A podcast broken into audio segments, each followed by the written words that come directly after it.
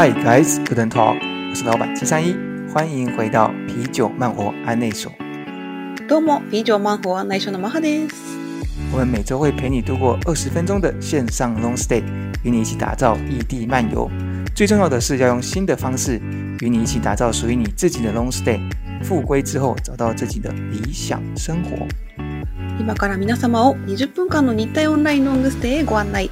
闻き终わった后に新しい発见があり、自分にとっての理想の生活を见つけ出すヒントになるような情报を共有します。准备好了吗？你的线上 long stay 即将开始。それではオンラインロングステイスタート。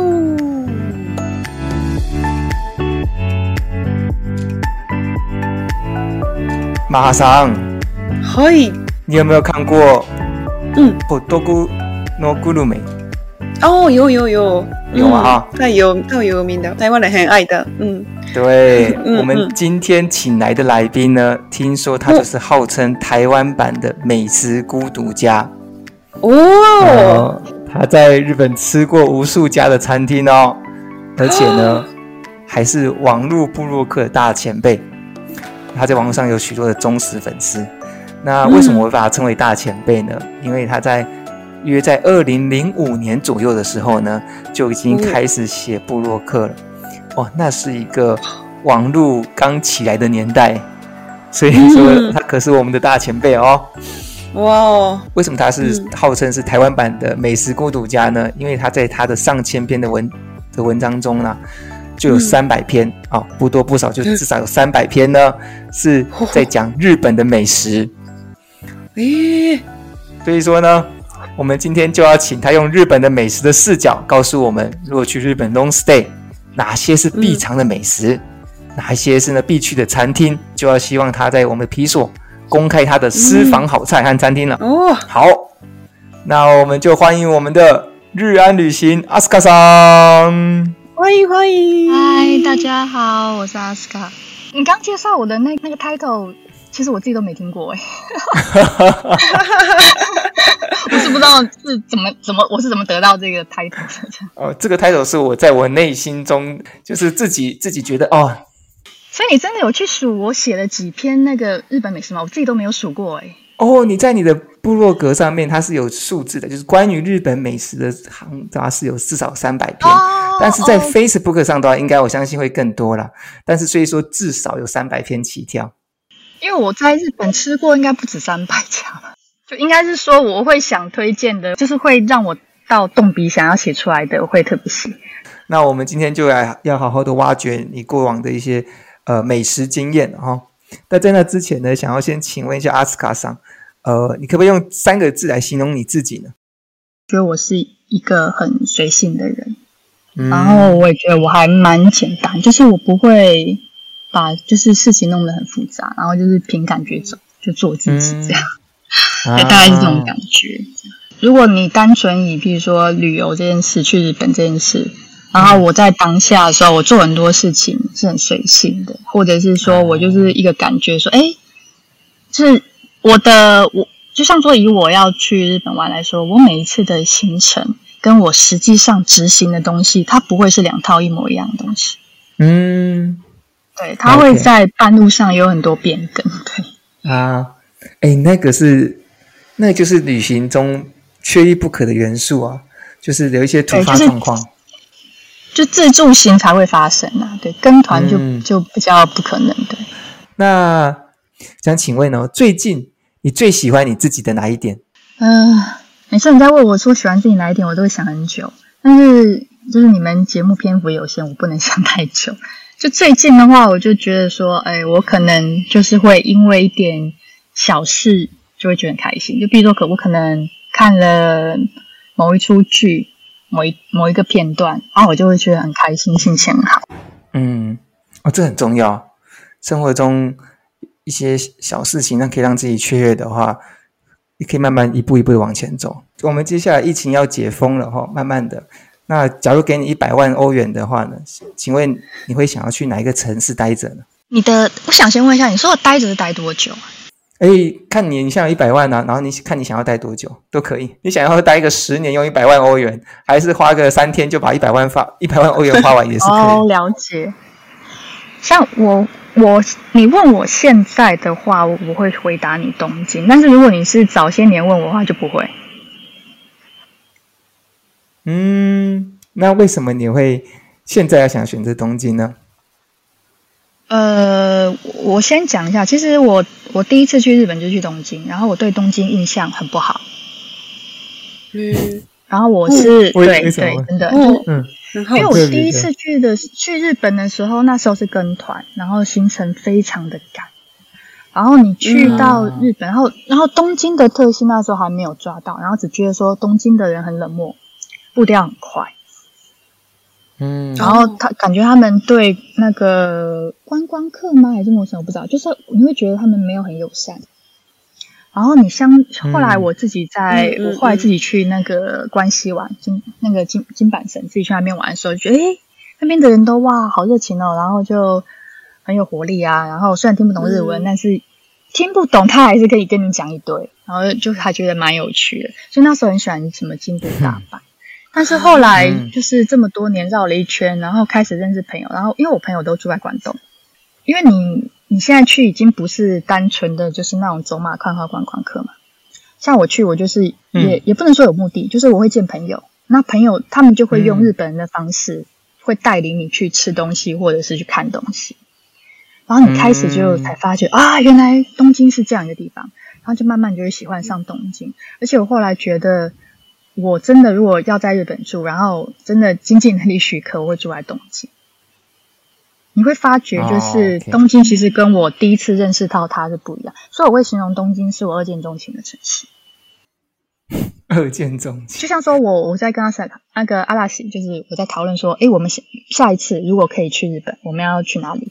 其实我们的直觉还是就是，嗯，我们还是会往关东走，我们还是会从东京进去。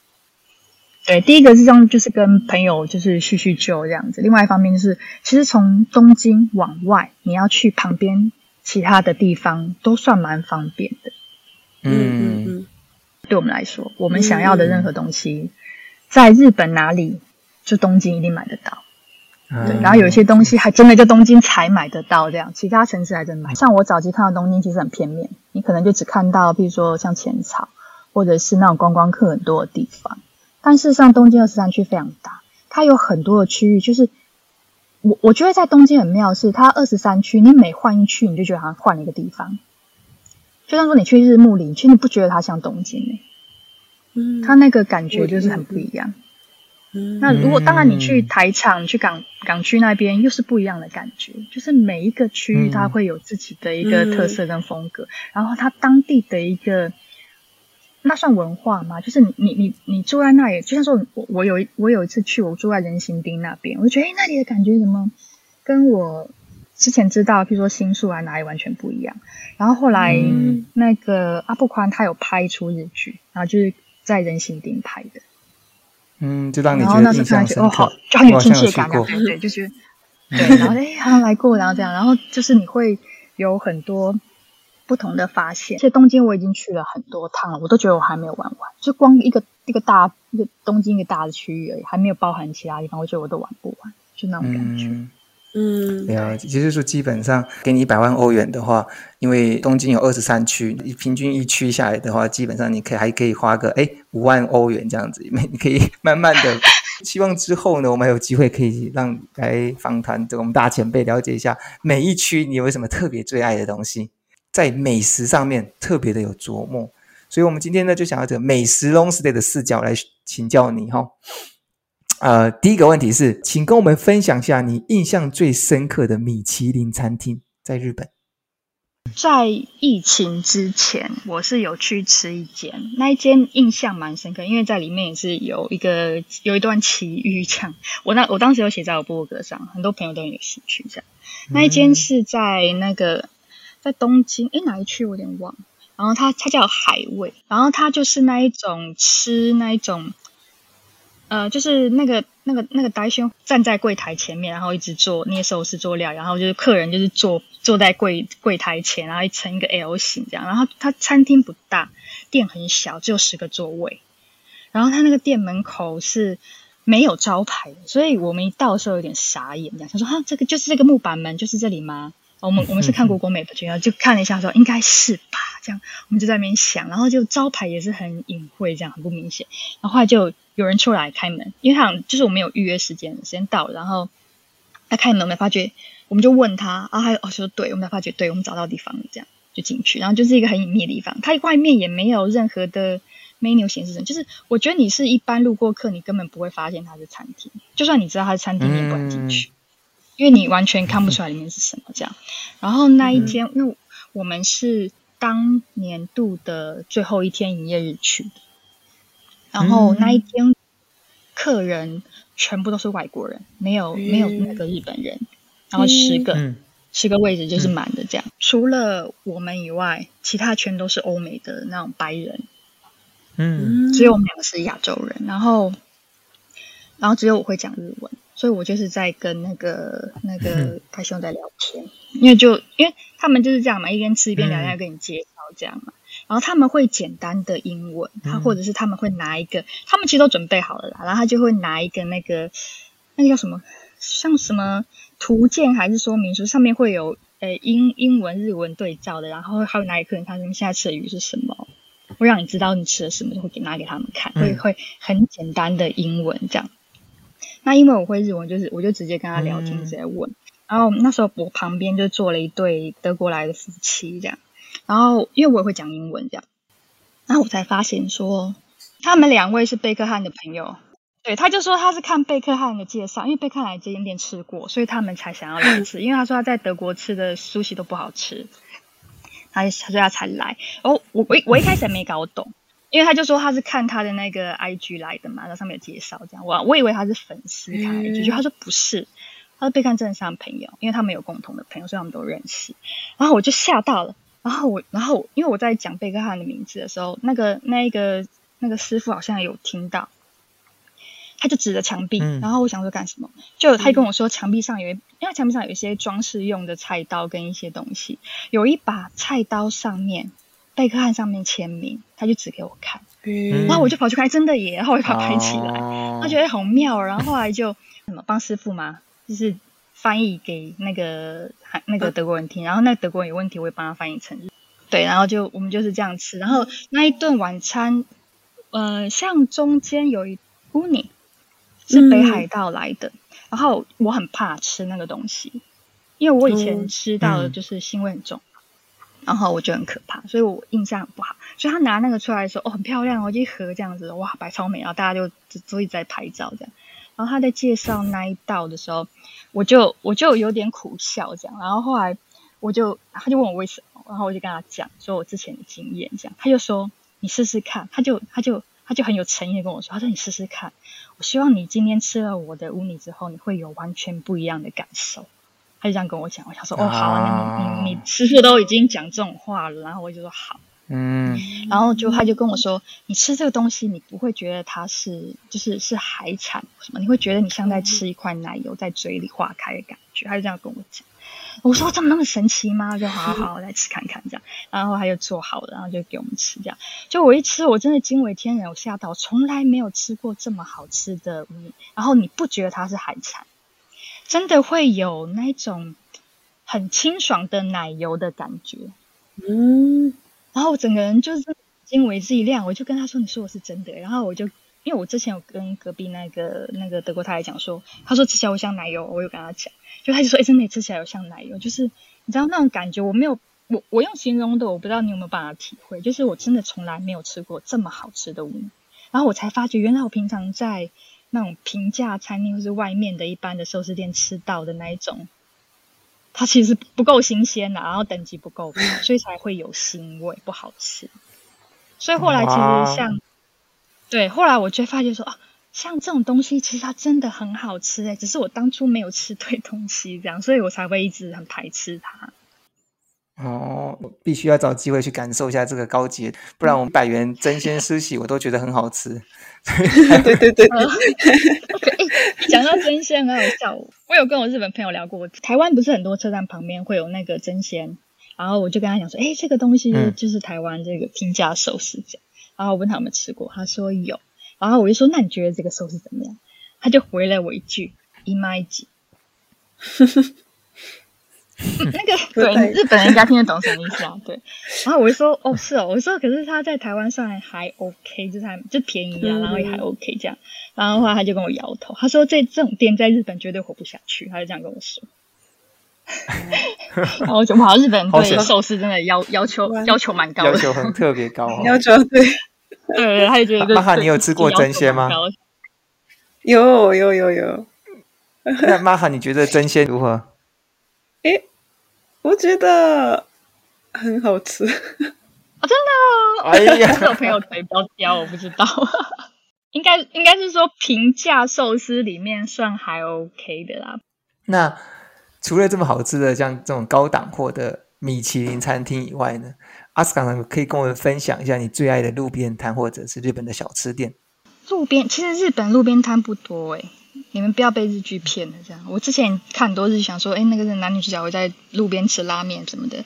我去日本找超久的，日本真的，日本人应该知道吧？日本其实不太有路边摊，尤其是东京。嗯、然后后来就是你会，你真的很很真的，如果可以发现一摊那种餐车，我就真的是算运气好，赶快吃的。都不过，我如果要分享的话，最近一次去日本的话，我是吃到一间居酒屋，我觉得还不错。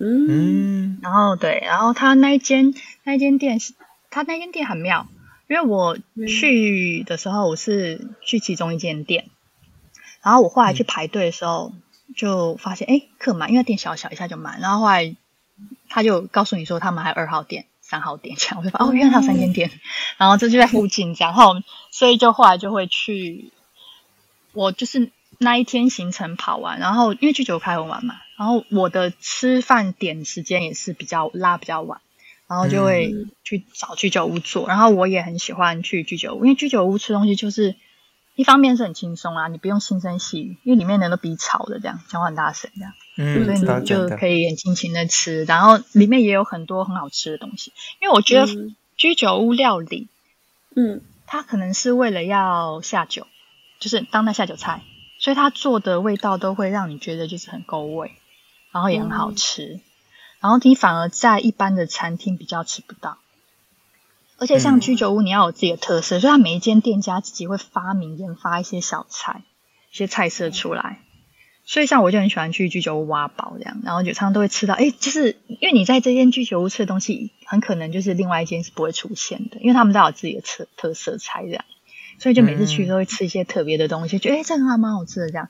然后就这一间店，我那时候去的时候就去了，我刚好去两次，是刚好在同一间分店同一个位置上，所以他那个在后面料理那个师傅，他就记得我，我觉得他们记性超好的。然后因为我第一次去，然后后来就点点点吃完，然后觉得哦这个超好吃，后来我跟他说好想再吃了，就是我们要离开日本前一天晚上就跑去吃这样。然后其实我那一间店我们去吃了三次，但是有一有一间分店我们是去了两次，然后刚好坐在同一个位置上。然后后来第二次再去吃的时候，那个那个后面在做烧烤，那师傅就有跟我们聊天，然后他就问我们说我们是住在东京的那个外国人是不是？我们说不是，我说我们只是来玩的。他说他以为我们是住在东京这样。然后后来就跟他聊天，嗯、然后他才我才发觉，哎，他记得我们，而且他也知道我们坐在这个位置，这样，然后而且我们点的东西还跟上次差不多，这样，我觉得他们记性超好的，对，被贵宾接待的感觉哈，因为毕竟诶被名字被记起来了，然后想要吃什么也没有记住名字啊，记住脸这样。我想的是还是我们吃太多这样，因为我我我们两个人的食量是比一般日本人多。所以我们叫的东西其实 对蛮多的，这样，我想还是我们吃太多，要把我们记起来这样。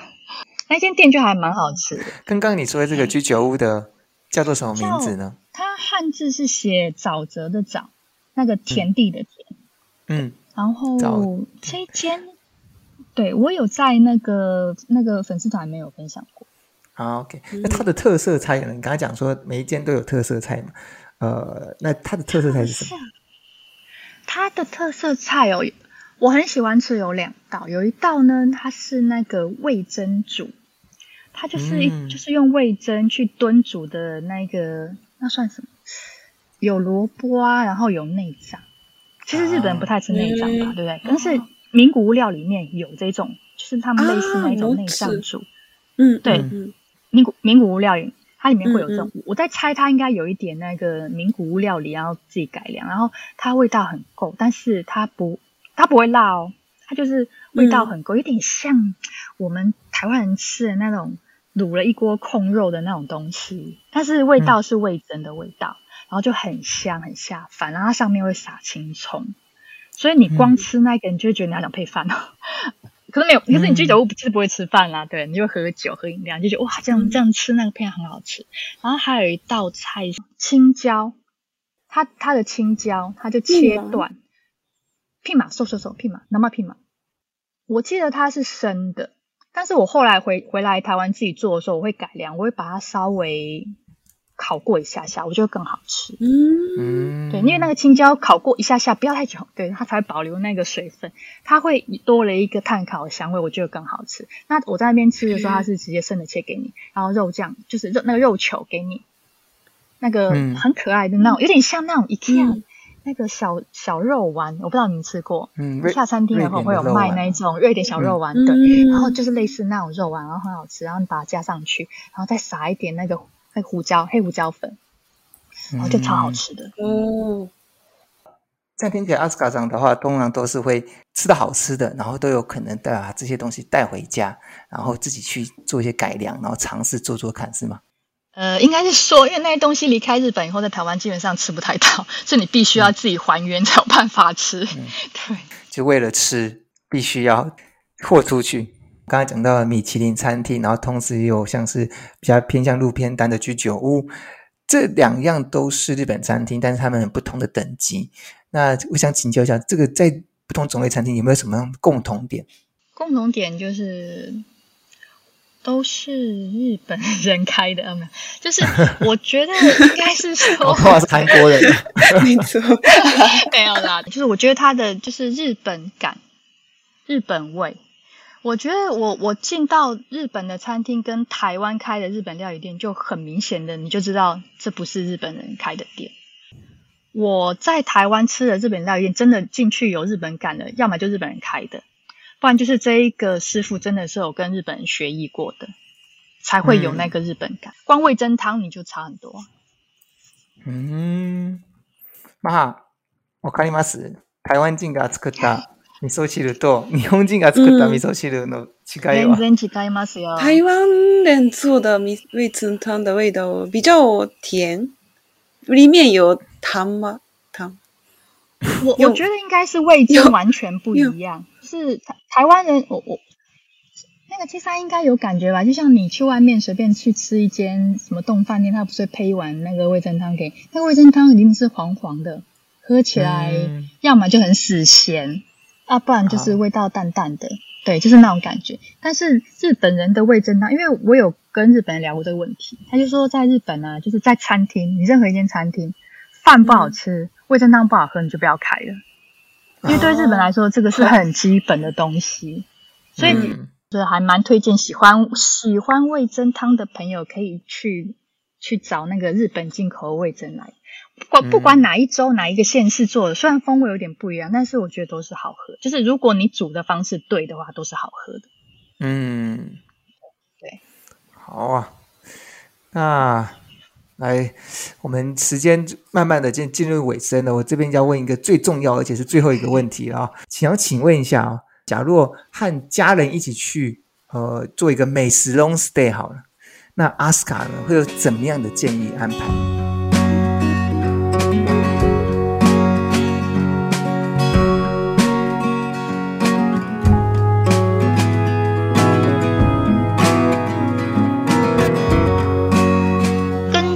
其实很多朋友都会问，就是不光是我的朋友，或者是不认识的朋友，他们会问我说要去日本玩，然后要做什么样的行程规划？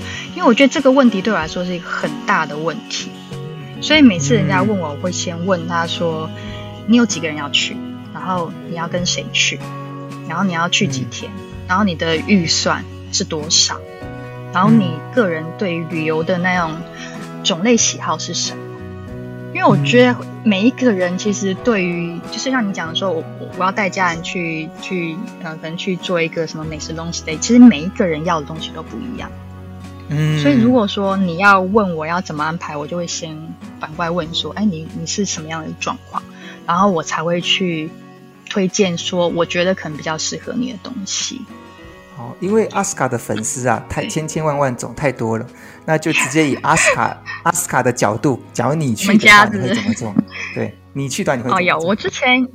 我之前有，我之前有带着，就是我们整家族一团十几个人去，然后那一团基本上我就是我就是一个旅行社啦，因为就从帮他们办护照，然后订机票、饭店都是就是我我们自己搞定的，所以我觉得我基本上差不多可以开旅行社那种感觉，但是非常累，嗯、对。然后我们去的时候，嗯、因为有考虑到有老人家跟小孩，所以我们一天的行程不能排太多。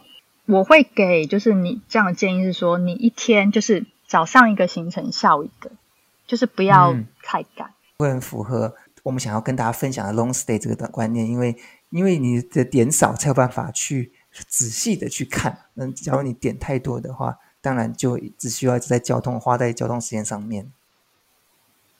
对，然后呃，而且其实你会不会日文，在日本的玩法真的差很大。像你如果不会日文的话，嗯、你就必须要把功课都做好，然后你就是踩了点，然后东西看一看，其实买买你就走。其实你不太能够有什么新的启发。嗯、但是像我后来会了日文以后，我们去就是你会像当地人一样，你去了以后你自己看完，你会你你可以跟当地人聊天或是问，然后你每次跟当地人聊天问的时候，你会有新的启发或者得到新的东西。有时候我们会因为这样就是去吃一间店。然后，或者是说，有时候因为这样，我们就会反而发现了另外一个东西，另外一个点或什么的，嗯、所以你就会就是会有这样状况。但是，嗯呃，因为你刚刚说一家人，我觉得一家人这个真的还蛮尴尬，因为一家人有分大家族还是小家庭为单位。因为如果你只是小家庭移动的话，还比较便利。对，还比较便利，就是你可能就是两个大人带小孩子，就是移动还比较便利。那如果你是一家族，像我上次那一年，哇，那个真的跟打仗一样。我我跟我跟阿拉西都很紧张，就是因为有一些小朋友就是会失控，你知道吗？会有状况。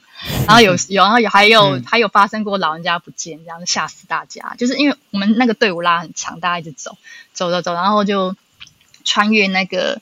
百货公司连接那个地铁站的那个通道太热闹，就老人家跟在后面就掉队，然后我们我因为因为我们就是等一个走前一个走后一样压队，但是就是因为老人家走太后面，然后掉队，然后就就不见了。然后后来我们回头发觉为什么老人家不见，问了没有人知道，就开始觉得很可怕。然后我们就只好把整个队伍停下来，然后就是把小朋友集中在一间那个咖啡店甜点店，然后就有人雇小朋友，然后像。呃，我们就是几个大人手上有手机的，我们就开始去找，然后找了一个多小时都找不到，然后找一个多小时找不到，开始觉得不对劲哦，因为我们就沿着这样来的路，为什么会找不到？我们就觉得很奇怪。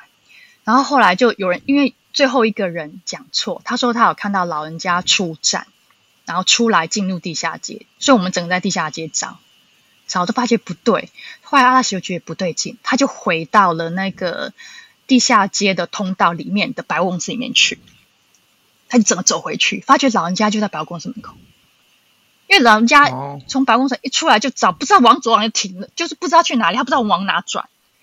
然后可是他们很聪明，他们站在原地等，他也没有离开，就站了一个多小时在那边等我们哦，就在那边等。然后他去，他还看到他两个老人家站在那边，整个就傻眼。然后因为他们也没有走，就站在那里等我们找到他们这样。这两个老人家是非常聪明的。对，就是就是他知道在原地等，他也不乱走。而且我在那边等你们来这样，嗯、可是他很有毅力，又等了一个多小时，因为我们找一个多小时也很久。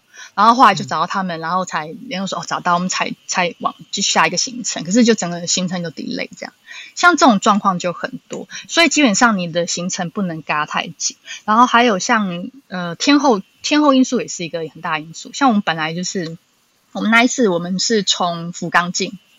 然后，因为我们那时候挑福冈，是因为福冈它，我觉得它跟对台湾来说很容易上手，然后而且福冈机场离市区非常近，你可以你可以就是缩短很多时间。然后那时候我们就是买周游券，我们就是从福冈一路玩到广岛。然后那时候我们去广岛的时候，本来要去一个兔子岛，它还蛮有名的。嗯。可是因为那一天我们要去的时候下大雨，然后它的那个铁道就封了，它这个电车就不开了，所以我们没有办法去。说话我们就另外又改行程，我们就临时改去尾道。对，所以像这种突发状况其实很多，所以你必须要，呃，譬如说你之前要么就功课做很详尽，你就准备那个 Plan A、Plan B 那种人，或者是像我们是因为我们就是日本很熟悉，然后我们也懂日文，我们就是当天发现不对劲，马上就是 Google 上网 Google，然后就自己换地方。对，嗯、所以我觉得你要去日本玩，你也是要评估，呃，出游者本身的那个旅游能力。嗯，因为我觉得并不是说每一像，并不是说每一个就是出去玩的人，他的应变能力够，或者是说他会知道说他要做什么样转变，状况还蛮多。所以我会觉得你要有决心带一整家人、整个家族出去玩的人，我真的是让他拍拍手，因为这种事情我就是做过一两次，我真的就吓到。我我相信挑战已经很多了，但为什么会问家族的原因是一个是。呃，台湾人自助旅行，除了自年轻人自己去的话，渐渐的会呃从年轻人，然后呢，随着大家长大以后，以自助形式的家族旅行，那的挑战很多，但我个人觉得它会是一个，因为有这些挑战，然后过程中有这些的呃，这这就是曲折离奇的事情，会让这个旅游更加的难忘。我们只要不要发生太严重的事情，就可以让大家就觉得啊，我们那时候掉掉包掉掉在百货公司面前，然后呢，有等了一个小时，终于有人来。这种事情可以在每一年的餐桌上都可以讲一下。是是还好啦，因为就呃当当时的状况其实并不很不不欢乐，对。因为有的人就直接就、嗯、就变脸了，这样，所以其实并不是一个好、嗯、好经验。我是觉得，因为人太多是一个问题。OK OK，那就是看起来有许多注意点嘛，就是呃，包含整体的呃参与人员的状况，然后还有会不会会不会日文，然后就是年龄，全部都是必须要参考进去的。哦，对啊，我觉得那个主、嗯、就是主办人自己要心脏很强，然后真的应变能力要很强。因为像我半路遇过很多，嗯、像我那时候之前去立山黑部也是，有一个爸爸就带一家人去玩，然后他完全不会日文，然后他又很紧张，他搭错车，嗯、所以他一家人整个堵住后面所有的人，因为他我觉得他很妙哦，他只用中文在跟日本的那个那个 Akin 在在在讲话啊，说他要去哪里，问对不对这样，可是 Akin 根本听不懂中文啊。所以两个一直鸡同鸭讲很久，然后就停在那边久，然后大家在后面很紧张，因为上面时间一直在一分一秒的减少，因为那个车快发了，这样他就很紧张。嗯、然后，然后，然后我刚好在他们那一家人的后面，我越看越不对，讲说为什么那个爸爸一直坚持在讲中文，后来发现他根本不会讲日文，然后大家都很紧张，然后我就急了，所以我就直接跑过去，我就帮他们翻译，我就我就跟那个、嗯、那个，我就帮他们翻译就对，然后后来就跟他爸爸讲说，就是叫他们赶快走，对。然后，然后他们一家人一走，大家就赶快一直前进，这样，因为那车真的快发了，很紧张，这样。所以我会觉得说，像这种状况的话，其实就是不只是他们家会出问题，你会导致影响其他的旅客。哦，这样在整个过过程中，旅游的过程中有很多的意外事情，然后呃，就可以会对，可以可以去享受，然后可以去学习哦。好，我们今天非常感谢阿斯卡桑。跟我们分享这么多关于他的旅游的经验，呃，从一开始呢，从高等的米其林到大家生活小吃的呃居酒屋，不仅是每一家它有不同的特色，然后还有他们自己的自己的日式的气氛。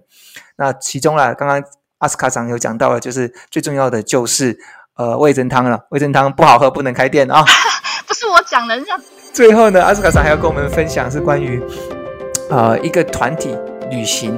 呃，尤其是现在自助型越来越越来越盛行的情况下，家族旅行会只会增加不会减少的情况下呢，那我们要如何的去面对这样子的事情？我们其实大家都很心情，就想说啊，我要带带着我的家人去去面去认识一个我很喜欢的国度，这个想想法是很正常的。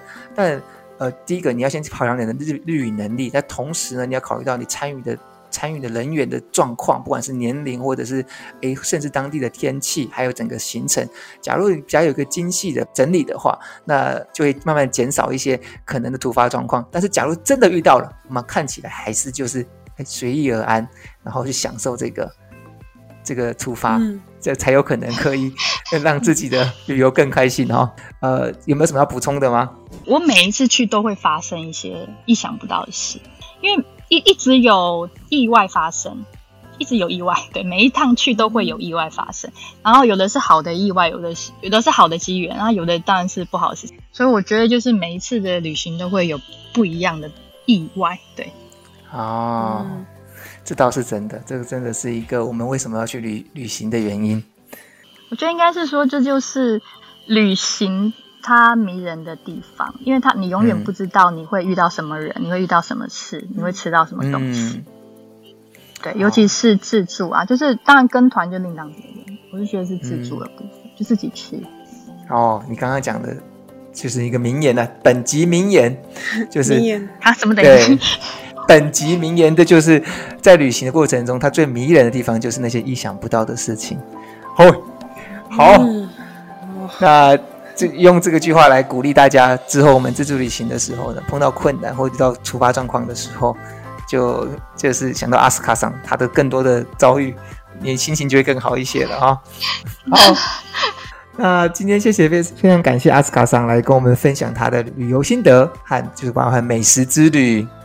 谢谢你们邀请我。感谢阿斯卡桑。嗯，祝大家有一个很棒的一周。拜拜，拜拜。